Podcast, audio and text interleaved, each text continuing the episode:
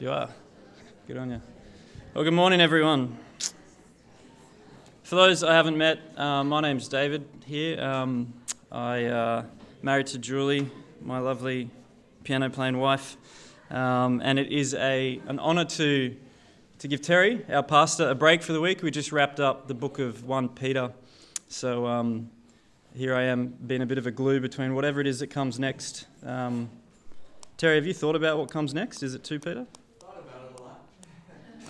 It's a process. Okay, I've, I've, here are the things. I'm thinking either Second Peter, um, Matthew, Second Corinthians, Proverbs, or I'm not sure. I'm, kind of leaning towards Proverbs, but I'm not sure yet. Just yeah, right. I was going to say just the New Testament, but there's some old in there too. So just get your table of contents and shut your eyes and point. Um, uh, it is uh, a real privilege to be, and I don't say that just to be nice as introductory, you know, break the ice. It's, it's a privilege. It really is. Uh, as many of you know, I'm studying, um, I'm working full time. I work full time as an engineer, um, and that's really fascinating right now. I'm out with a contractor as the military and everything that's going on in the world. This isn't just rhetoric on Twitter, it, it's real. Uh, it's interesting. It's very interesting what's going on. Um, and the way our world is, it's, it's an exciting time. I think I want to say that. And I don't mean that in a happy way, I mean that in a, in a tense way. It's very interesting. Um, but it's a privilege to come here because uh, outside of my engineering work, I'm studying, uh, as some of you know, part time, um, a, a, Master of Philosophy and Christian Theology. And what that means is I spend a lot of time reading, a lot of time reading uh, other worldviews other opinions, a lot of philosophies of men, and it's hard work. It's really hard work. And so when Terry says, hey, come and share a word, um, keep it familiar and, and just go for it, it was just such a joy to open up the scripture, you know. Um, to It's kind of, well, this is, I've been told that I use a lot of food analogies. Maybe you can keep count, but it's kind of like you get this that roast beef out of the slow cooker after it's been in there for like four, 14 hours or whatever you stick your fork in and it just breaks open. And that was just like getting into the scripture, it just broke open, it just melted in your mouth. It was just really good, really good. So um, it is truly a privilege to be here. Um, the title of this morning's talk um, is The Pilgrim's Keeper. And it's fascinating hearing this about, about Dave because uh, I'm now just thinking about Dave as, as I come to this pulpit this morning with what we're looking at, which is the 121st Psalm. If you want to turn in your Bibles to Psalm 121 uh, this morning, and or swipe, depending on your medium of choice uh, in this day. Psalm 121. We're going to look at all eight verses this morning. As you turn in there, you'll notice that it has a preface, a song of ascents. It's going to be very interesting what that means as we get into it today a song of ascent, Psalm 121. Let me read these eight verses out for us. I lift my eyes to the hills. From where does my help come? My help comes from the Lord, who made heaven and earth. He will not let your foot be moved.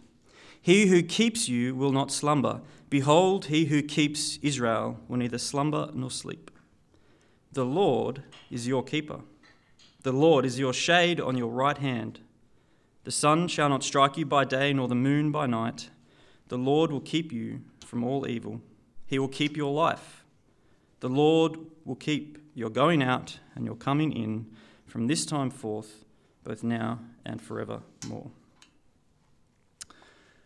For many of us, this is a familiar psalm, isn't it? It's a very familiar psalm. We know it there's a lot of songs that we sing about this psalm. And for good reason. This psalm is all about the goodness and sovereign providence of God over our lives. It is deeply, deeply personal. The pronouns, I, you, it's just, it's just such a personally crafted psalm. It's deeply personal. If you've uh, heard me speak here before, you know that I'm a sucker for an outline. Um, so, any note takers here, I've got your back this morning. But what I want to do is not just give you the outline, I want you to work it out with me. So, the first outline on your outline today, the first title line is Working Out the Outline for Our Outline this morning. Because when we get the structure here of this psalm, and we understand what this psalm is all about, the familiarity that we have, I guarantee you, is just going to come alive in a whole new way. It will take this familiarity that we have and take it to another level. It will just become all the more beautiful. So let's get into it. First of all, where are we? What are we doing? Well, we're in the Bible, we're on the left, we're in the Old Testament. We're in this huge book of things we call the Psalms, which is really just um, a word that means a song or a hymn of praise. So we're in the book of Psalms, we're in the 121st Psalm, and this Psalm, Psalm 121, forms a part of a 15 sequential series that began at Psalm 121. So this is like part two of a 15 series. So Psalm 120 all the way through to Psalm 135 is a little set here. And how do we know that? Because all of these Psalms, and you don't find it anywhere else in Scripture, just these 15 Psalms are always prefaced by a song of ascents. You don't find that anywhere else. So this is a unique little group of Psalms here in Psalm 120 all the way through to 135. We often think that David wrote the Psalms, and for good reason. He wrote a lot of Psalms, but he didn't write all of them, and there are some that we just don't know who wrote them, and this is one of those Psalms. There's speculations here and there, but we just frankly don't know who wrote this Psalm. That doesn't really matter in many ways because what matters here is the content and the substance of these words. Uh, again, these are called songs, songs of ascent, and really that is a fitting title when you stop and think about uh, what was going on here because Back in the day, you used to make your way up to Jerusalem. You see that all the way over the book of Acts. You know, you read that, and in our Western education, we think of up as uh, bearing north. But back then, up meant topographically, literally up into the sky. Jerusalem was an elevated place back then. Mount Zion, the heart of Jerusalem, stands at about 2,700 feet or 800 meters or something above sea level, right in the middle there of the old town in Jerusalem. Has anyone been to Jerusalem? Yeah. So I haven't. So you guys know exactly what I'm talking about. You can probably smell and taste the heat and feel the heat of as we, as we go through this today. It is a hot, high, arid place. And uh, everywhere you go outside of Jerusalem is pretty much downhill. In fact, if you go east past the, uh, the Mount of Olives there, it, you're just going downhill for 33 kilometers all the way to one of the lowest points on earth, which is the Dead Sea, that's about minus 430 meters below sea, sea level. So you're, again, 33 meters, do the high school math, and you, you got 800 meters minus 4, that's like 1.3 Ks. You just you, you are carving your, your glutes out on that hike. I guarantee you, it is just it is steep. It is very steep. A song of ascents. You see where we're going with this? A song of ascents. People are walking up towards something. So, given that these are called songs of ascent, and since you always make your way up to Jerusalem, understandably, a lot of scholars, uh, a lot of commentators understand this, this series of psalms as a group of songs that were traditionally sung as people ascended toward Jerusalem for their annual feasts, which, of which there were three a year. You had the um, Feast of Unleavened Bread, the Feast of Weeks, or Feast of Pentecost, and you also had the Feast of Booths or Tabernacles. You can read about those in um, Exodus and Deuteronomy and things like that. Again, we can't be sure, but this is most likely the historical occasion within which these songs were crafted. Pilgrims on a way to Jerusalem wrote these songs. But let me hasten to add this this morning. I do not believe that the primary divinely intended purpose of this text is an ancient road trip to Jerusalem on a dusty road. I believe that while that may have been the occasion in which these songs were historically sung, I believe that there is a much more profound meaning to this psalm than just the localized protection of some Jewish pilgrims on an ancient Near Eastern road trip three times a year a couple of thousand years ago. I believe that God, in His wisdom, has used this author this unknown author to write about a pilgrimage to Jerusalem, a physical, literal pilgrimage that once upon a time took place. And he's now analogically extending that to the Christian life, the pilgrimage of the Christian life. Of a pilgrim on a spiritual road, ascending, as it were, to the celestial city, to the new Jerusalem that awaits us all at the end of time. Why do I say that? Because the old mantra if the plain meaning of Scripture makes sense, seek no other sense, right? So why would you want to read into this? Good question. Verse 8 The Lord will keep your going out and your coming in from this time forth and forevermore. He just projected this a lot further than an ancient Near Eastern road trip. You see, I, I think there's a timelessness to this psalm, an eternal perspective, if you will, within which it was born out of in the inspiration of the Lord as this author wrote. It means the same thing for you and I today as it literally did back then for them on a road spiritually, us and people to come. So, this is it. Psalm 121 is a metaphor of a physical pilgrimage designed to teach you and I spiritual truths about our salvation in Jesus as we walk the road of life and death towards the New Jerusalem. That is what I understand Psalm 121 to be all about. And this is so important as we go through because so often we're drawn to these, these kinds of psalms in, in the tough times, right? They, they're so comfortable. In fact, my wife uh, encouraged me to preach this psalm because I said, I'm, I'm tired of speaking on heavy, draining things. Um, and there's so much happiness and joy in the scriptures. And, I, and she said, Preach Psalm 121. So here I am. And so often we're drawn to these texts because they are so beautiful, because they are so encouraging. But if we don't get this right, uh, we're going to rob it of all of its beauty. And in fact, we can make this into a big stumbling block because we read this and we're like, this is not my pilgrimage. Lord, not letting my foot slip. I mean, are you kidding me? Have you seen my week? Psalm 121 is a psalm all about the gospel. It's, it's simple, but it is not simplistic. And that's true of it, not just as, as, an, as the content of what it expresses, but it's also very true as a piece of literature. Uh, the author here uses a poetic technique known as anadiplosis. Don't be impressed, I only learned how to spell that word yesterday. Anadiplosis. What is that? Uh, it is a Greek term that means to double back. To double back. And you see it here, if you take a, take a look at this psalm, you see it here, for example, in verse 1. Look at the last words. They double back on the first words of verse 2. Where does my help come? Verse 1. My help comes, verse 2. It echoes, it's like a mirror, it doubles back. Again, verse 3. He who keeps you will not slumber, verse 4. He who keeps Israel will neither slumber. Verse 5 the Lord is your keeper, and we see this doubling back of this idea of keeping all the way to the end of the chapter. Verse 7, for example, the Lord will keep. Anadiplosis, there is this doubling back. So, what do we learn from literary devices like anadiplosis? Well, when you and I in the English speaking 21st century want to make a point, we get on our word processor, we get out our text in Times New Roman size to a font, and we type away, and we bold, underline, and italics to make what we want known stand out.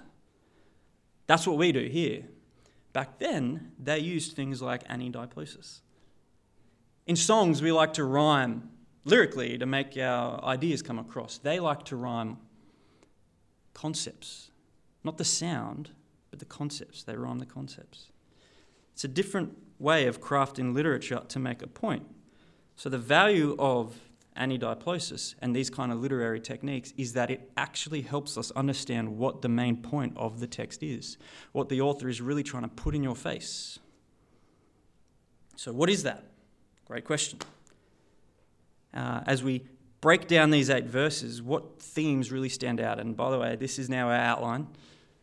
You note takers. Firstly, what we see is God is our helper. Verses 1 and 2. Where does my help come?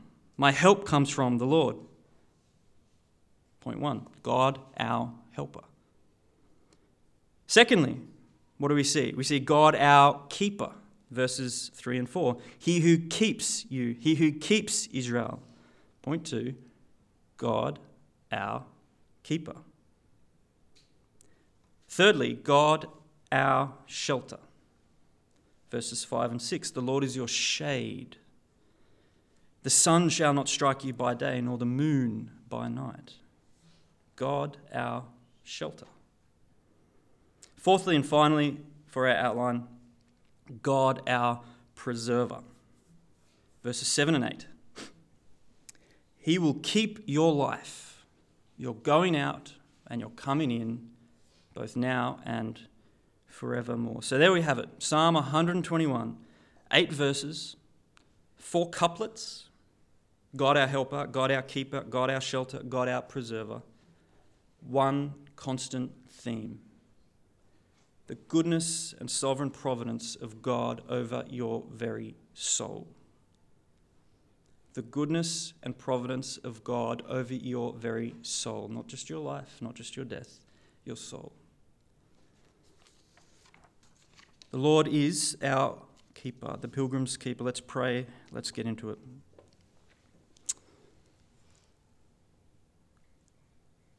Father, before us this morning, we have your divinely inspired text that has stood the test of time, transmitted, transferred, translated, preserved here in this building all these years later.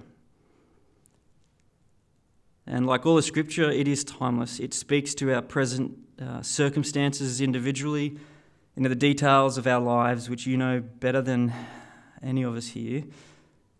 Uh, they're wide and varied from the person sitting next to us. But Father, you speak to those circumstances, and more than that, you speak collectively to us as a professing body of believers with you as our head. For each one of us here, Father, in whatever circumstances we presently find ourselves, I just ask that as pilgrims on a narrow way, that we would be washed with your word today, refreshed, nourished, encouraged, cleansed, strengthened for this road ahead. And it's looking rough. Life is interesting at the moment. Father, speak now through your scriptures, for they are true and sure and trustable, trustworthy. So speak, Lord, for your servants. We are listening and we want to know what it is you have to say. Amen. My wife Julie and I uh, recently got back from an incredible um, holiday overseas. We went to Europe. Um, uh, we visited Trine and Stian, some missionaries who left here and went out to the Middle East. And um, they've since moved on to Norway. Uh, a lot of people here know them. And we had a great time catching up with them. Oski and Seb are getting big. Um, Sebi talks a lot, uh, which is really cool. Um, actually, Julie and I, um, for those of you who know Seb and, and, and Julie and I worked out that Julie's very much Oscar and I'm very much Seb. I'm wild and crazy and loud, and Julie's very reflective, like little Oski. Uh, it was so good to catch up with them. After our time down south, we went all the way up north um, to the top of Norway, and then we got on a ferry three hours later up in the Arctic Circle on these islands called the Lofoten Islands. Anyone been there? Amazing. Um, just forget that you have a bank account that money is important because my goodness it is expensive. We got there on the first night for example and we, we you know we went to this little um, restaurant and we sat down and we were like let's get some food. Or oh, just have a let's just take it easy. You just get julie got a fish burger and i got some fish and chips and then we got a drink each. And then the, the bill came 102 australian dollars. The drink one carbonated delicious beverage was $22 like I said, don't take your, your, your financial conscience with you. It was amazing experience though. It was an incredible experience. An incredible experience. And we're sitting there around this dinner table eating our ridiculously overpriced average tasting fish and chips. and we got out this little, um, what do you call it, a little tour guide magazine thing. And we're, we're working out what to do. And um, we're going through all the different options, and we saw all these different hikes. We'd, you know, this was our time to really hike and start sculpting those legs uh, after just a, just an eating our way through Denmark and, and Sweden. Um, so here we are looking at what to do, and we thought, you know what, let's take on, um, I hope I pronounced this right, Mount Reinebringen, which was rated complex as a mountain climb, Uh, and we thought, let's just do that first of all. Let's just see what complex is made of. You know, I'm going to start with easy or moderate. Let's go straight to the top, literally, and you get what I'm saying.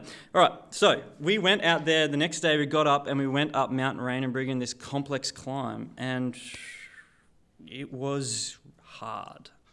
It was tough. Not like you know, I've done some tough hikes, and it wasn't enduring hard. It was just technically, it wasn't a hike. You're climbing up this thing like it was 620 vertical meters out of the ocean, and then you um, and it was only over a distance of about 900 to 1,000 meters, so it was nearly vertically straight up the whole way.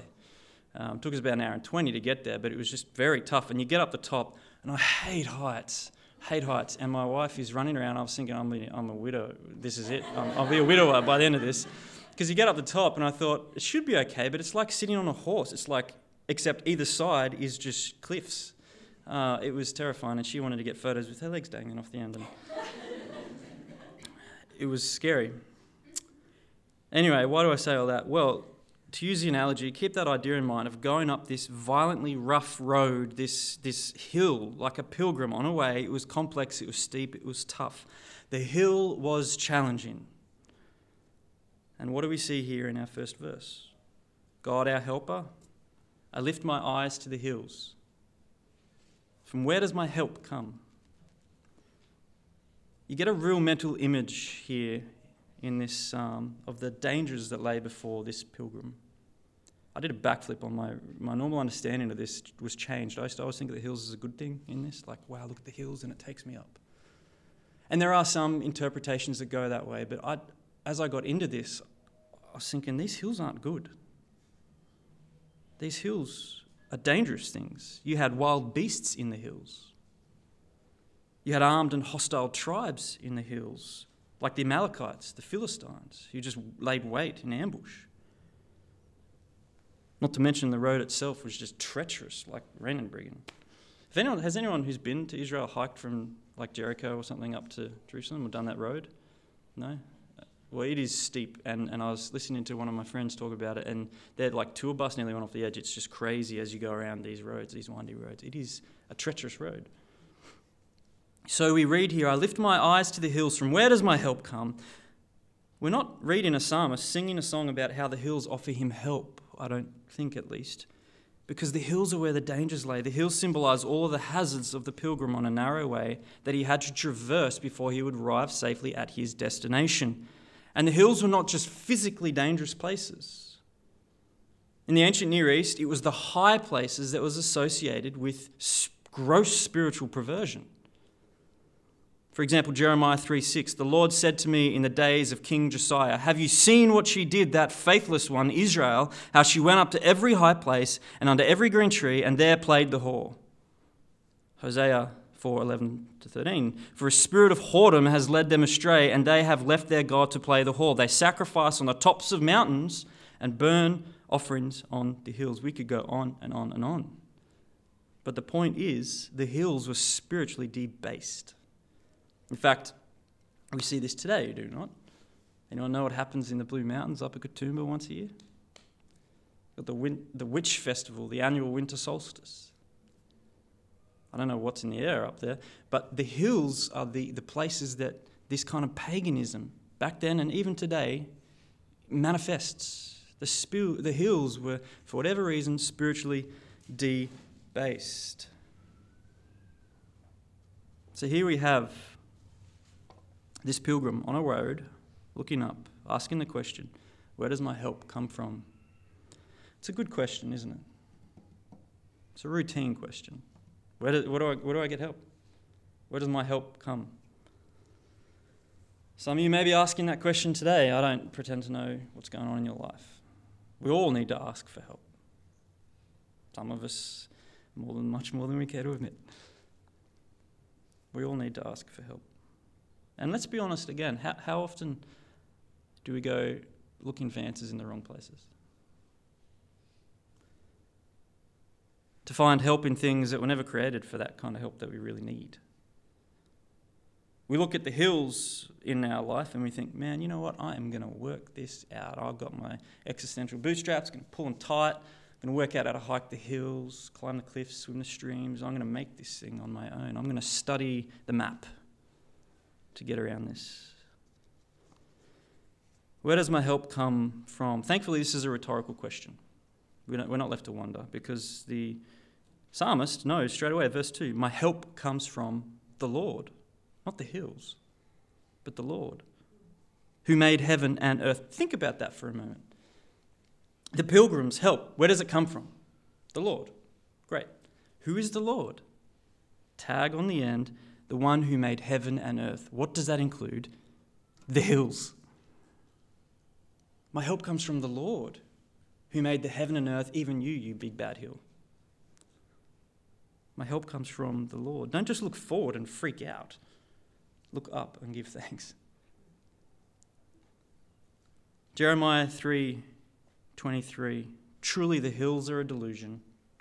Truly in the Lord our God is the salvation of Israel. Don't look forward, look up. Because what are these hills? Yes, they're hazardous. Yes, they're tough. Yes, they're rough. But they're a part of creation. Paganism is the very worship of creation at the expense of the Creator.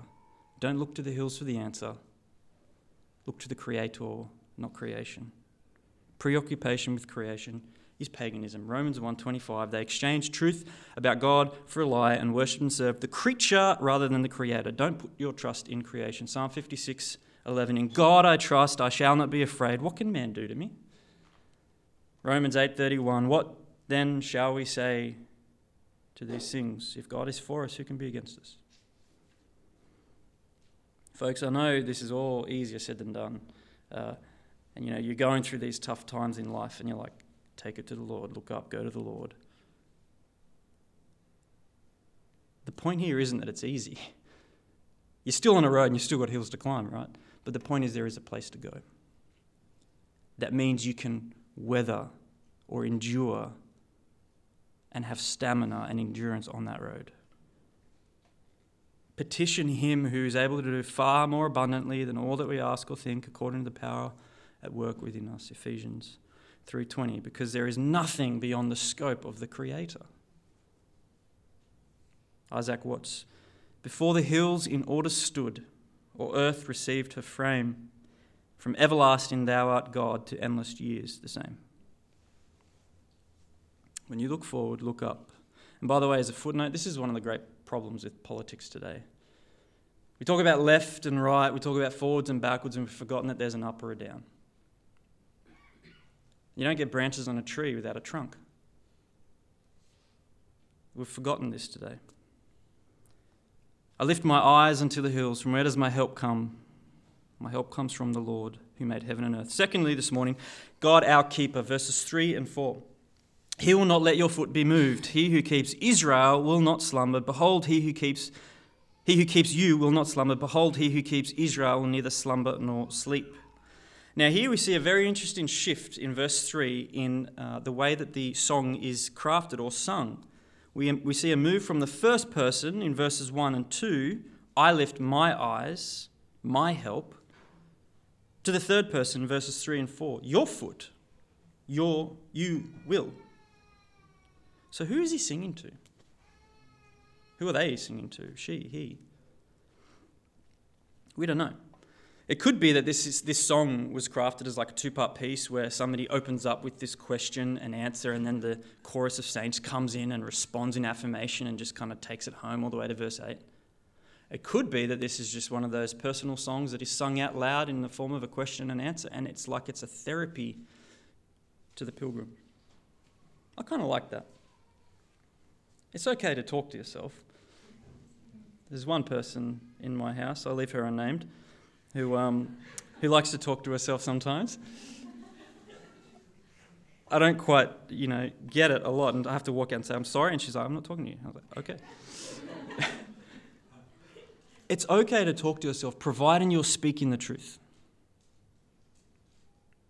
Providing you're speaking the truth. So it could just be that this pilgrim is lamenting about the realities of life finding an answer, and then just affirming that. That's exactly what we do when we meditate on Scripture, by the way. Out louder in our head, out in our head, whatever it is. So maybe this pilgrim is singing to themselves.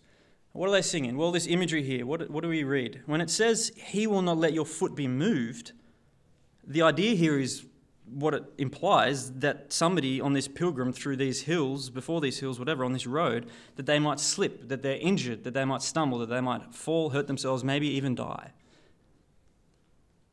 But biblically, when we read about this idea of slippery feet, that language is usually indicative of spiritual judgment. For example, Deuteronomy 32 35 Vengeance is mine, and recompense for the time when their foot shall slip. For the day of their calamity is at hand, and their doom comes swiftly. In fact, you even see this in Matthew 4 uh, with the temptation of Jesus. Satan takes Jesus up to that Temple Mount, stands him over the edge, and says, If you are truly the Son of God, throw yourself down, for it is written. Listen to how he quotes Psalm 91. He's given a sermon to the Son of God. Good luck. But listen to how he quotes Psalm 91 here. If you're truly the Son of God, throw yourself down off this temple mount, for it is written, He will command His angels concerning you to guard you in all your ways. On their hands they will bear you up, lest you strike your foot against a stone. You know what Satan's problem is? He's, he's got many. But right here in the context of Matthew 4, he's got terrible hermeneutics. We talk about hermeneutics all the time, these rules for interpretation, how we go about interpreting Scripture. It's so important. You want to know why we bang on about it so much? Well, here's reason number one Satan has bad hermeneutics, and we don't want to be like Satan. The very first words out of his mouth are an assault on the integrity of God's word. Did God really say? How fitting that we have in John 1 the Word coming into the world made flesh. Satan has bad hermeneutics. Because Psalm 91 has nothing to do with literally stubbing your toe. This is about spiritually slipping. 1 Samuel 2 9, he will guard your feet. He will guard the feet of the faithful ones. He's not promising that he's going to put a little concrete box around your toe so you don't trip and hurt your toenail. It's not what he's talking about here. It's a spiritual slipping. We have never in the history of Christianity of redemptive history, there has never been a Christian who has fallen in the Deuteronomy 32 sense. Never. So when we read, He will not let your foot be moved, it is not promising that Christian pilgrims will never fall over and break a bone. It is not promising that Christian pilgrims are not going to bleed, sweat, have broken hearts, and go through pain and suffering. That is not what this is about. No Christian, if, if that was what this is about, then we've got a real problem here with the text, don't we? Because no Christian has ever gone through life unscathed. For you and I, this is again a metaphor of God's providence over our life. Why? Why are we not going to slip? What is this really getting at? Look here. He who keeps you will not slumber, because he who keeps Israel will neither slumber nor sleep. This metaphor of God sleeping, what is this all about? It's a bit odd. Probably doesn't resonate with us as much today. And that's because the pantheon of paganism back then had a whole host of gods that used to sleep all the time. You had, for example, uh, the, the creation myths of Babylon, um, Anu and Tiamat, the, these gods who couldn't sleep and kept on getting woken up from the younger gods who were partying all the time. Um, you had with uh, the Greek pantheon, uh, you had Zeus who was put to sleep by hypnos. Uh, you know, we, you can start to see the etymology of our words, hypnotherapy, all these words deriving from the ancient Greek. So the god of hypnos, uh, who put Zeus to sleep, and that didn't, so he could get away with doing some stuff while Zeus was asleep, the god of st- the god of the sky, and he didn't like that. So when the god of the sky woke up, he ran after the god of sleep, and they had a bit of a fight, and it was hard days in the celestial domain for those guys. Point is, their deities used to sleep. There used to be times when their eyes would shut and things would get past them. And what is the psalmist saying here? Mm-mm. Not on my God's watch, not on Yahweh's watch nothing gets past the keeper. This would have stood out in stark contrast back then to the other gods on offer. Not Yahweh. In fact, you remember this uh, from Kings, 1 Kings 18 11 to 27, when Elijah goes up to the hills and he taunts the priests of Baal. And he says, Hey, hey, hey, let's just give you a second round. Maybe your gods are sleeping. Maybe we should just go wake them up. You know, let them come out. If, maybe we just need to wake them up because nothing was happening he indicted their gods. Yahweh does not sleep. He is never neglectful of his people. He never falls asleep at the wheel. This is the constancy of God's keeping. The constancy of God's keeping. That is precisely what this word keep means, by the way. It's shamar in the Hebrew, which means to watch over. It's the same word used in um, Genesis when the Lord God put Adam in the garden to watch and to keep over it. It is a keeping, it is a stewardship, it is a guardianship. That's what is going on here. God is watchful over his own. He will not let your foot be moved. He who keeps you will not slumber. God is a divine insomniac. This psalm is emphatic as to God's providentially meticulous concern and watchfulness over every single facet of your life. How do you feel? Before you answer that, just stop and think who ever complained about a benevolent big brother? We complain about dictators because they're so evil.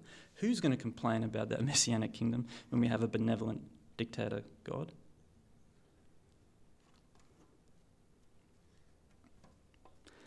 This is a very, very encouraging psalm. It is beautiful. It is beautifully crafted. It is rich. It is a hope filled song of ascent.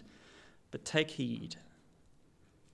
If we read this and we fall into the temptation of thinking, look at how God loves me because I have such value, then we actually rob this of the psalm. We rob the beauty of this psalm. Because then we turn what this psalm is all about into us. And we take this beauty here and we reduce it to ash. It's not all about us, it's all about God. We have value because of Him. I'm not saying we don't have value. I'm not saying we're not loved by God. That's not at all I'm saying. I'm saying that is not the starting point. God doesn't keep us because we are keepable. My goodness, that is why we have a gospel. If God could keep us because we if God kept us because we were keepable, you can guarantee that the moment you wake up and think, you're done. God does not keep us because we are so keepable. You know what the Bible calls us? We've said it before numerous times because it's in the scriptures all over the place, time and again. The one animal it uses to analogically extend to us sheep. Sheep. The one animal that was just made for domestication. It is totally helpless out there, made for domestication, and the Sunday afternoon slow cooker. Mm. Here we go. Two. Keeping count with a pinch of mint. This is a hardly flattering analogy, a hardly flattering analogy of the human condition. Sheep can strut around all they want and think that they're lions, but we have a word for that. It's called delusion. We are sheep, prone to wander. Lord, I feel it. Prone to leave the God I love. That is a very sheepy song. It's a very sheepy song. We had it at our, our, our wedding, and, and for good reason. It is a sheepy song, and yeah, ba ba. But how does the rest of that song go? Let's not stop there. Prone to wander, Lord, I feel it. Prone to leave the God I love. Here's my heart, Lord. Take and seal it. Take and keep it. Keep it for thy courts above. It's good. He who keeps you will not slumber. There's the individual. He who keeps the sheep will not slumber. Why? Because he who keeps Israel, there's the collective, he who keeps the flock will neither slumber nor sleep. Mark this. If nothing else from today that you take away, take away this. God keeps you because he keeps his covenant with his people. We are grafted in, Paul says in, in Romans 11. We are grafted into this spiritual, this Israel mentioned here in Romans 11 24, this historically literal nation of Israel. We are grafted into the spiritual blessings that were given to them. Romans 11, we are grafted in. What, why, who, where, how? Jeremiah 31 31, by the blood provision of the new covenant in Jesus Christ. He is our keeper because we belong to the kept. So you see, the beauty of this psalm is not found because of us, it is in spite of us. It is not because of us that He keeps us from slipping or following, falling over, it is in spite of us. It's a hard pill to swallow. But swallow we must, because if, if you think to the contrary, just you know, read Psalm 73 and be broken with this reality. When my soul was embittered, when I was pricked in heart, I was brutish and ignorant. I was like a beast towards you. Nevertheless, I am continually with you. You hold my right hand. You guide me with your counsel, and afterward you will receive me to glory. Whom have I in heaven but you? And there is nothing on earth that I desire besides you. My flesh and my heart may fail, and they do. But God is the strength of my heart and my portion forever. Amen. Amen. Amen. This is the pilgrim's keeper. That's how we are kept. And that's why we are kept. He will not let your foot be moved because you belong to a covenant keeping God if you are united to Him in the death and resurrection of Jesus. So let's be hit with it now. We're standing, we're not stumbling. What is this talking about? Hear these scriptures. We stand in grace, Romans 5 2. We stand in the gospel, 1 Corinthians 15 1. We stand in faith, 1 Corinthians 16 13. We stand in freedom, Galatians 5 1. We stand in spiritual unity, Philippians 1 27. We stand in the Lord, Philippians 4 1. Why, oh, why, oh, why are we doing all this standing?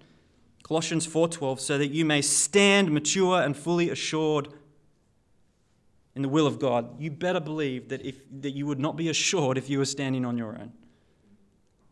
This is not this is not an assault against your value. It actually takes your value and puts it in the right place. You are not so lovable because of who you are. You are made in the image of God, which means you derive your value from not yourself, but God.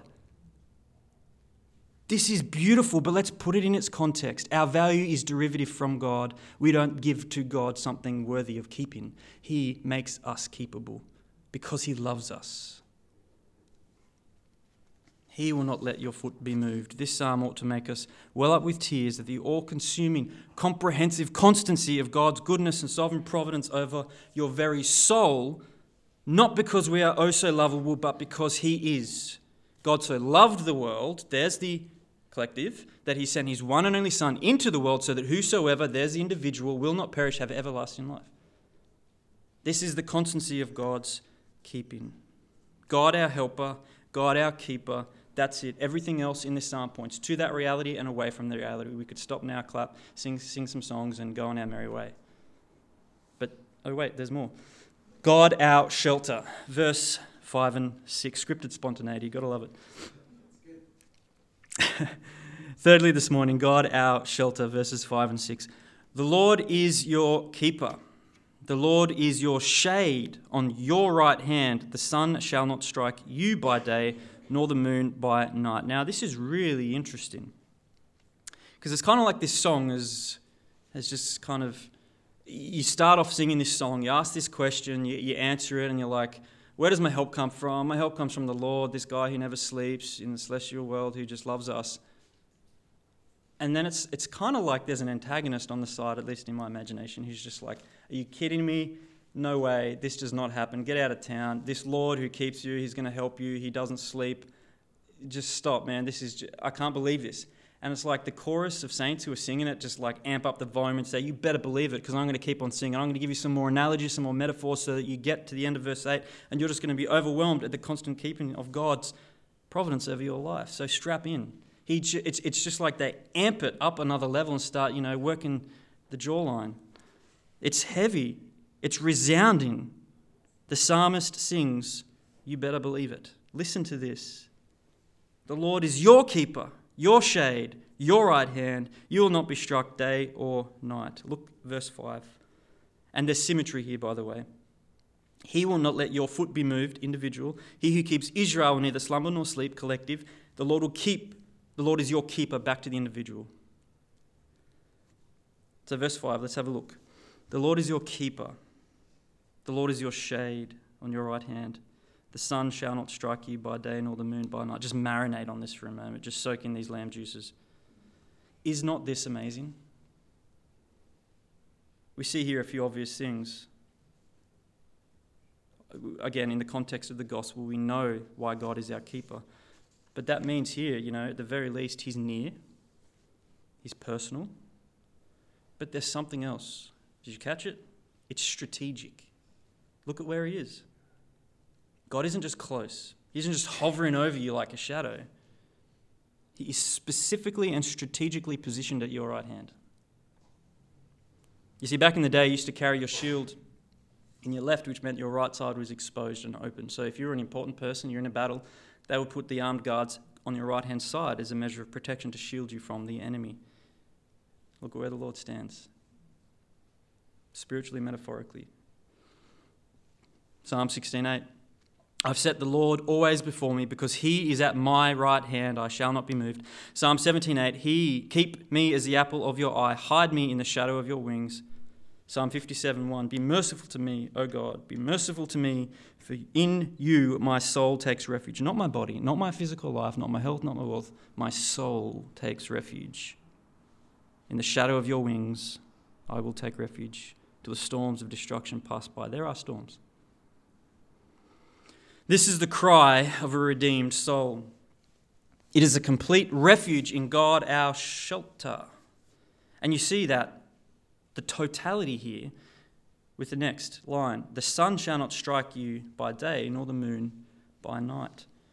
Again, this is literally true of pilgrims on a road. They got sun kissed, sunburnt, you know, um, sun heat stroke, delusion in the day. And the lunacy that comes with nighttime, literally lunar of the moon, that's where that idea comes from, whether spiritual or physical or otherwise. So there is a antecedent here that, that, that has recourse to pilgrims on a physical road. But think spiritually again. What does this mean? I think it is talking about the known visible and the unknown unseen. It is constant all the way around the clock. And that's particularly the case when you look at the Hebrew calendar. Uh, Psalm 81:3, blow the trumpet at the new moon, at the full moon on the day of our feast. Every single day of every single week, of every single month, of every single year of your life, this is the constancy of God's keeping, of God's sheltering. He is our round the clock keeper. So, verse 6 here, again, is this comprehensive image or metaphor that reinforces everything we just looked at already about God's keeping. That's what I mean. It's like these, these singers are just, you know, laying it on you with some more analogies to help you get the point. He is both our shield at our right hand as well as our shelter from those relenting elemental forces that are just constantly on us all the time. You cannot escape it by virtue of creation in a broken world. God, our keeper, God, our Sorry, God our helper, God our keeper, God our shelter. Fourthly and finally this morning, what do we see? God our preserver, verses 7 and 8. The Lord will keep you from all evil. He will keep your life. The Lord will keep you, your going out and your coming in from this time forth and forevermore.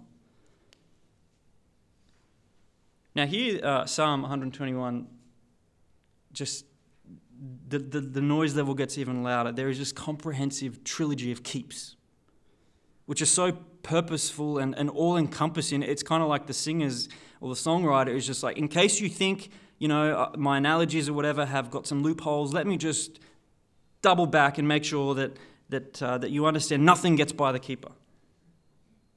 Let me just give some really broad, all encompassing ideas and analogies and statements here so that you can just get the totality of this, lest you think that, that, that this song or that God, you know, something gets by. Nothing gets by the keeper. This, you just get shot with this triple barrel shotgun of keeps. It's like, take that, now go on your merry way. This is total, it's comprehensive, it is utterly complete. The Lord preserves his keeping, God our preserver. But again, Let's take the bullet. It sounds like this is saying nothing bad will happen to us. We've been saying this is all about the gospel, it's spiritual, I get that. But come on. This is reading just like the, plain meaning of Scripture here, which I take at face value and for good reason, seems to be telling me that God is really looking out for me. How can I reconcile this with what I'm going through? If you're not asking that question, how honest are you when you're reading text like this? It's a real question. That's what half the Psalms are. Half of them are David lamenting. He's in the trough, and then it's like a roller coaster. It comes back out, and he's at the peak. What does this mean?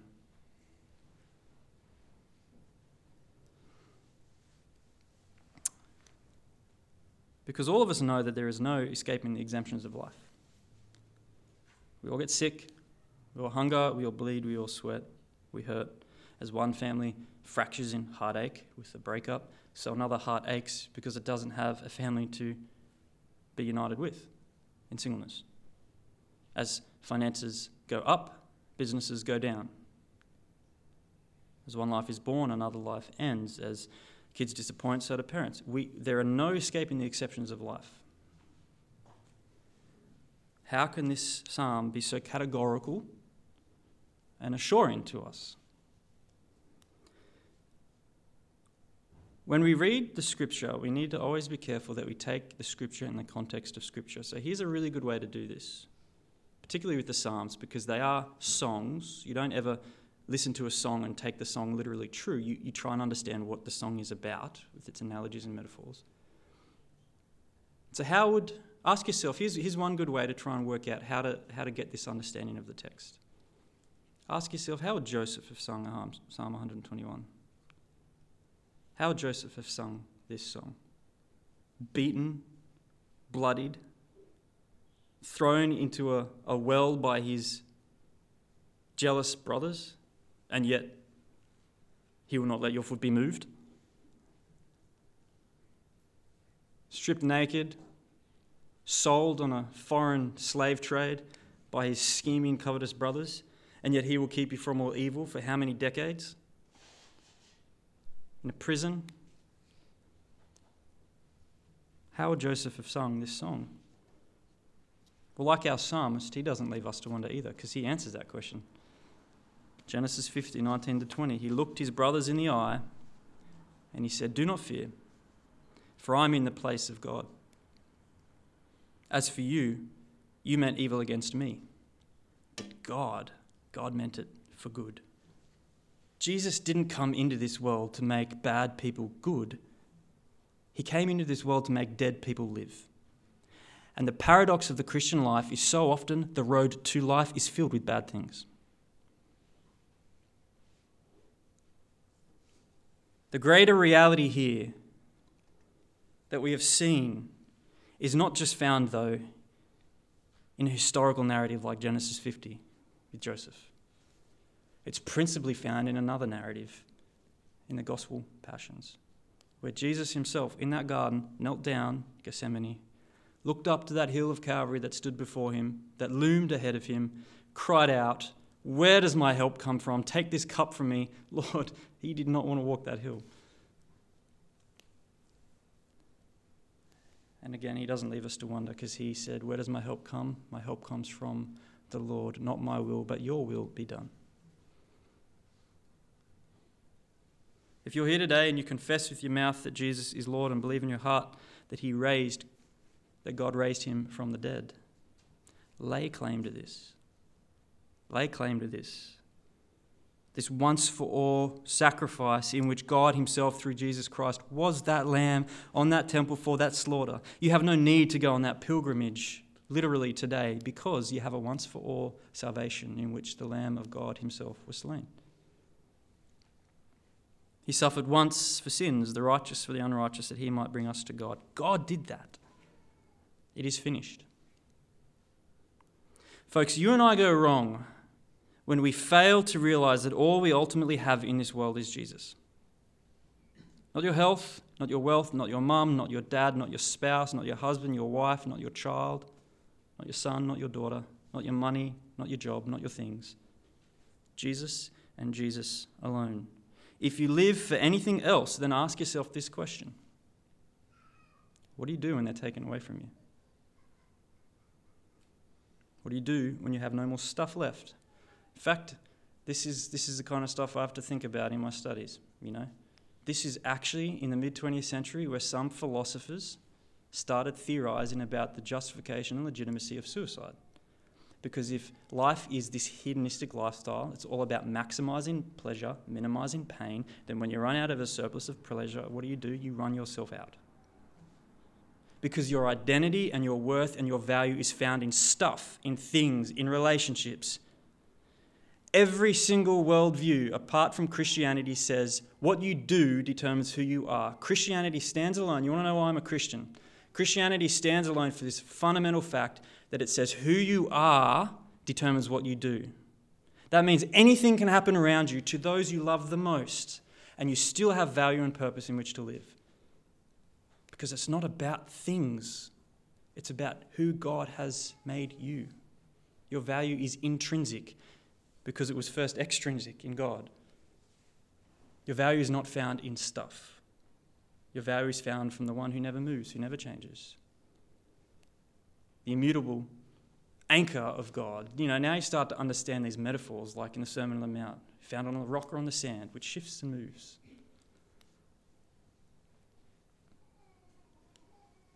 Every worldview stands apart from Christianity for that number one fact. And if we miss the gospel centric nature of this psalm here today, then let me tell you, we miss the beauty of the whole song, not just of these eight verses, but the entire song of your life for which you were created to sing. So press on. Come what may, you are kept. He will keep you from all evil. That's anything that could threaten your spiritual disposition in Christ. He will keep your life. That's anything that could threaten your spiritual life that began at your rebirth in Jesus. Don't make Nicodemus' error in John 3. There is a spiritual rebirth. That is the life being spoken of here. He will keep your going out and your coming in. That's God's all encompassing providential care for your very soul, safeguarding you every step of the way in this life and, yes, even beyond, through that dark, shadowy chasm the valley of the shadow of death that we all must walk. But it's okay because we have a shepherd, his rod and his staff, they guide us, they comfort us. Why? Because he's done it before us. And we will walk one day into that New Jerusalem where there's going to be no more tears, no more pain, no more heartache. And Acts just says it so beautifully. It would be a renovation.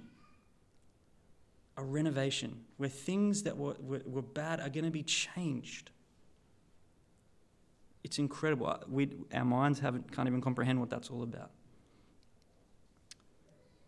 But this is a security that awaits for all of us, both now and forevermore. So here we are, Psalm 121, the Pilgrim's Keeper. Eight verses, four couplets. God our helper, God our keeper, God our shelter, God our preserver. One consistent theme the goodness and sovereign providence of God, of your very soul. Let me read it one more time by way of benediction, and we'll go out for our day and week. Psalm 121, a song of ascents. I lift my eyes to the hills. From where does my help come? My help comes from the Lord, who made heaven and earth. He will not let your foot be moved. He who keeps you will not slumber. Behold, he who keeps Israel will neither slumber nor sleep. The Lord is your keeper. The Lord is your shade on your right hand. The sun shall not strike you by day, nor the moon by night. The Lord will keep you from all evil. He will keep your life. The Lord will keep your going out and your coming in from this time forth, both now and forevermore. Amen. Let's pray.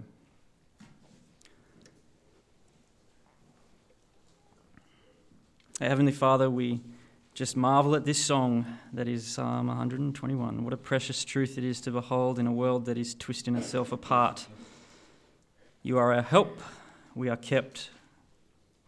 We stand, we won't be moved. You are our shade, you're our, on our right hand.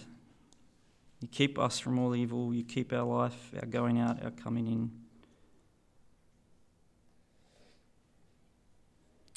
Father, your loving kindness is amazing, and it's amazing not because we're lovable, but because you desire to love us. Grace, Lord, that is our Christian creed, song that sounds sweeter than any music outside the gospel. It gets better and better.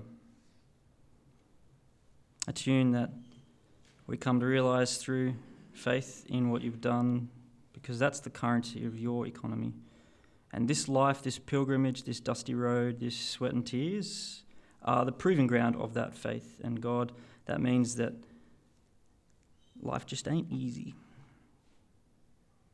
We just don't feel right so much of the time, and yet you never called us to feel right, you called us to be righteous. So often, often that road to being righteous is paved with just not feeling right.